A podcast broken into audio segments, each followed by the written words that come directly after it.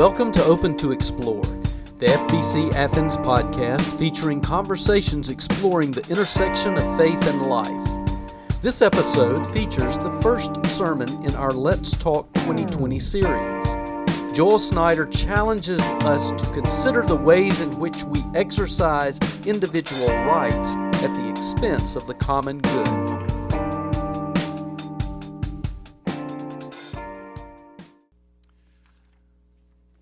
Subject of love uh, could be written about in volumes. I want to look at love today from an angle which divides our experience of love in two. The first experience would be that of mutual love. Now, you're just going to have to bear with me while I go through this for a minute because it's absolutely critical. But all healthy friendships, and I think all healthy relationships, like marriage, always begin with an unspoken and unconscious assumption of mutual love.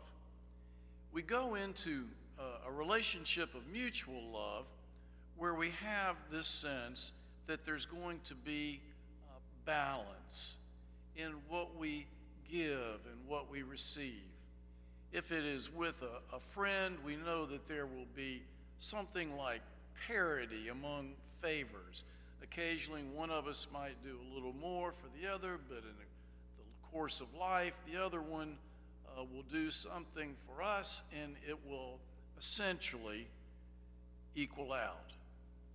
We go into mutual relationships with the belief that we will make about the same type of concessions, we will uh, give about the same quality and quantity of time to the other person's needs. But in the end, it's mutual and it balances out. Now, that's the way most healthy relationships between friends and spouses and similar relationships, the way most people go into them. Now, the second way we experience love is sacrificial love. And just the mention of it, just the mention of sacrificial love nearly scares us to death. What are they going to ask me to do?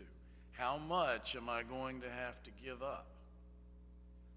But some of the most rewarding instances of life come from sacrificial love. If you have ever nursed a dying member of your family, perhaps a parent, a spouse, hopefully not, but possibly a child.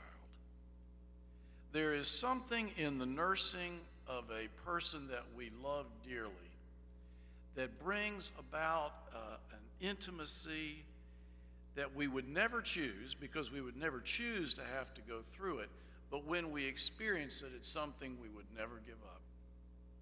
I have heard adult children say, I didn't think that I could be my mother's nurse. But in those weeks up before her death, I found that I had some of the most tender moments I'd ever had with my mother. She had never told me that she remembered the first time she felt me kick inside her. And she recounted it just like it was yesterday. And I wouldn't trade the world. I wouldn't trade the world for what we experienced in those moments. But it was a great sacrificial love. Those of us that are parents, no child comes into this world thinking uh, or being on a parity relationship with parents. Infants are by very nature totally helpless and dependent upon us. And yet, for those of us who are parents, we uh, recognize that some of the greatest rewards we've received have been from the glad sacrifice, the glad and willing sacrifice that we have made for our children.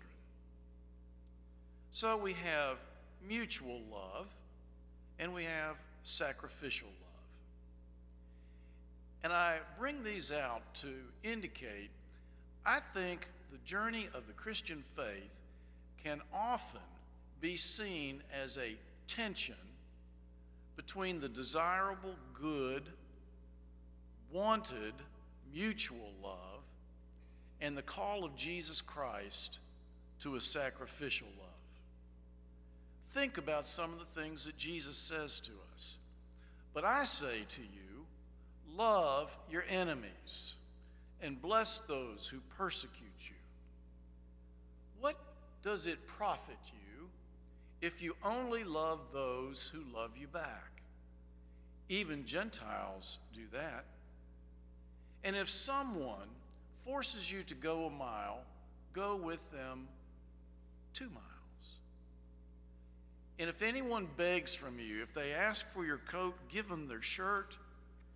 And how many times should we forgive? Not seven times, but seven times 70. And the amazing things about all of these examples, they are uh, spoken to us in circumstances where there doesn't even seem to be the hope of mutual love. But somehow Jesus calls us on beyond the expectation that we're going to give and take, I'll receive and benefit in some sort of balance. And Jesus calls us to give it all. Now, I believe that the passage of Scripture that Frank read from the eighth chapter of 1 Corinthians, the presenting problem, if you've worked or been in a counselor's office, the presenting problem is whether or not people should eat meat. But the real tension is the tension between mutual and sacrificial love within a Christian fellowship. The people who feel that they should be able to eat meat come into the fellowship with an unspoken assumption that we're all peers in this. And I should be able to follow the dictates of my conscience under the guidance of the Holy Spirit. And if I think it's okay to eat meat, it should be my right to eat meat. And the side that finds it just anathema, they just can't believe that people would do this sort of thing, they are saying, well, you need to sacrifice your conscience and do what we ask you to do to be, you know, take some responsibility for the faith of the group. You need to have the responsibility for the faith of the group, and you need to refrain from eating meat. So it's the expectation of justified mutual love. In a congregation, we give and take, we have balance, and the call to sacrificial love, but you are wounding people, and therefore we ask you not to do what you have the right to do. They're saying people are falling away. You're destroying their faith. Don't you understand this?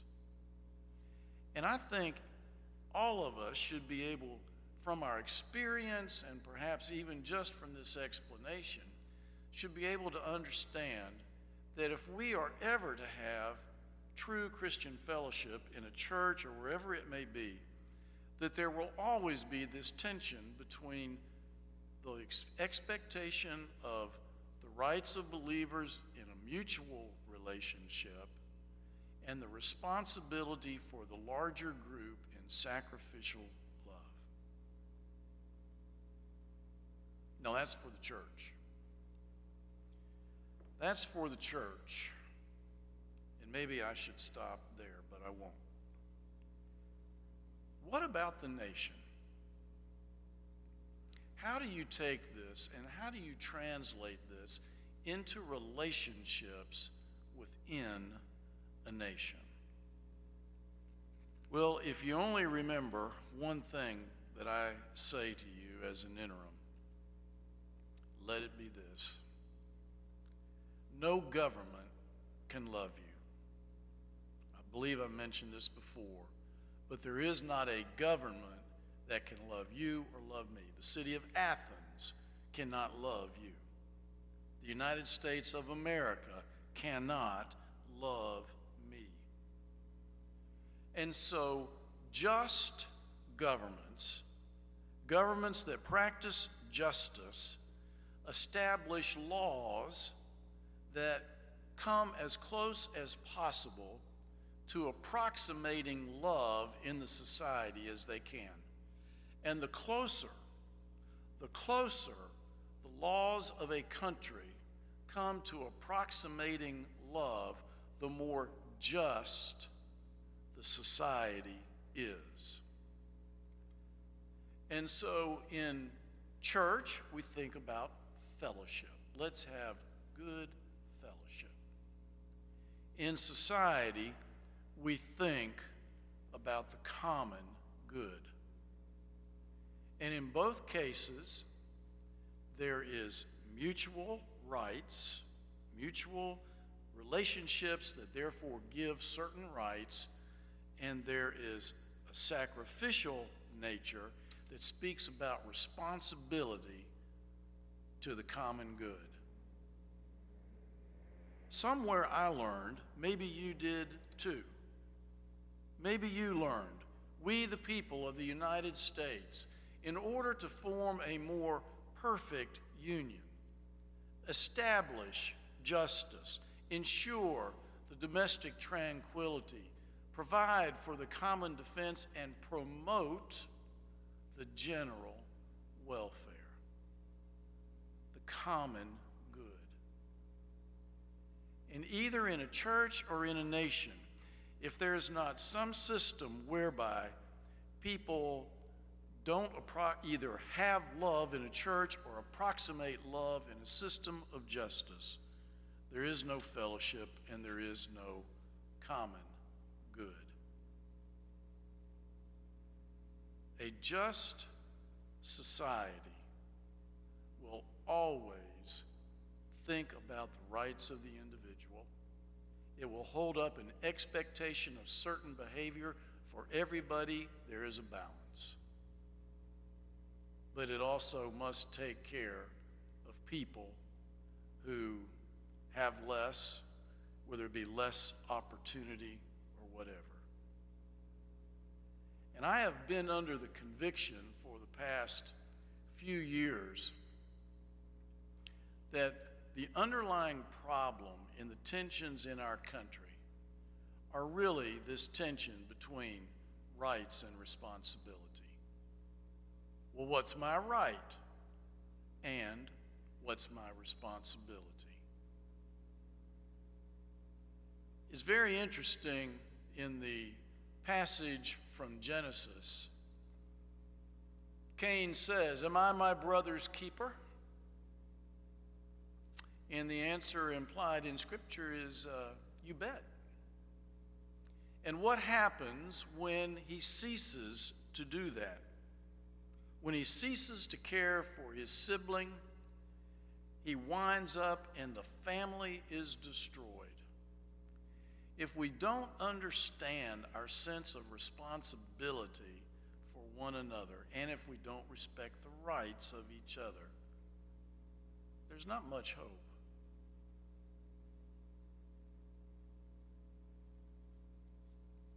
I'm sure we all thought some great big thing would bring down the United States one day. I honestly think that could do it. A mask.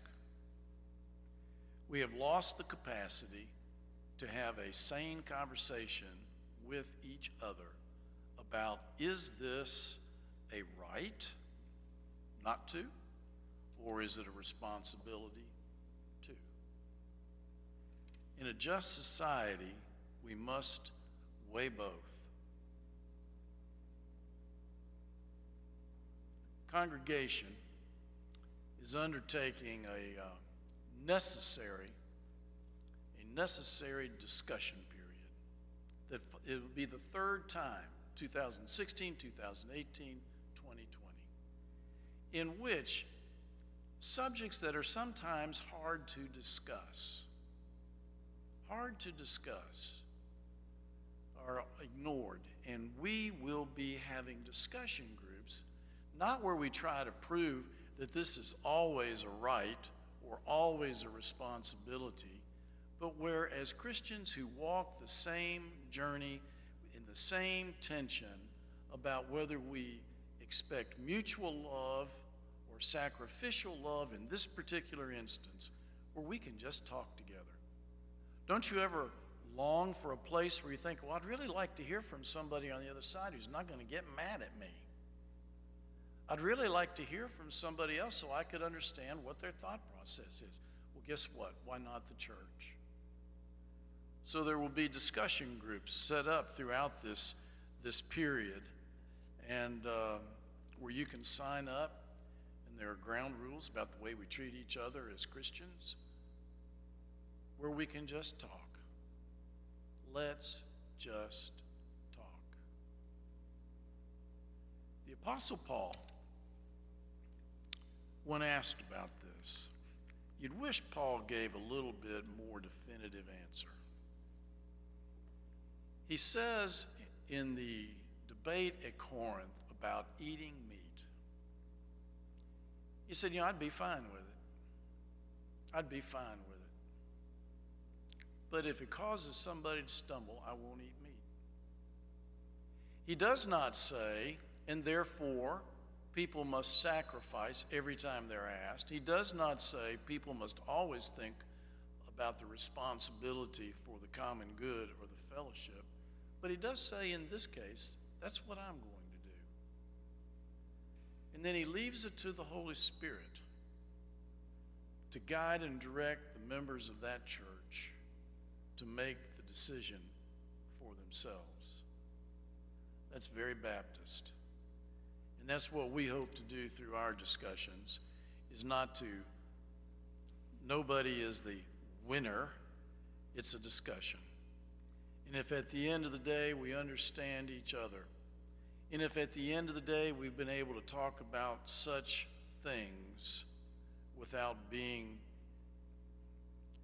tacky to one another, then the fellowship grows stronger and the witness of Christ in this world improves. So let's talk. Thank you for listening to Open to Explore, the FBC Athens podcast featuring conversations at the intersection of faith and life. Coming in December is a daily podcast featuring devotions for Advent.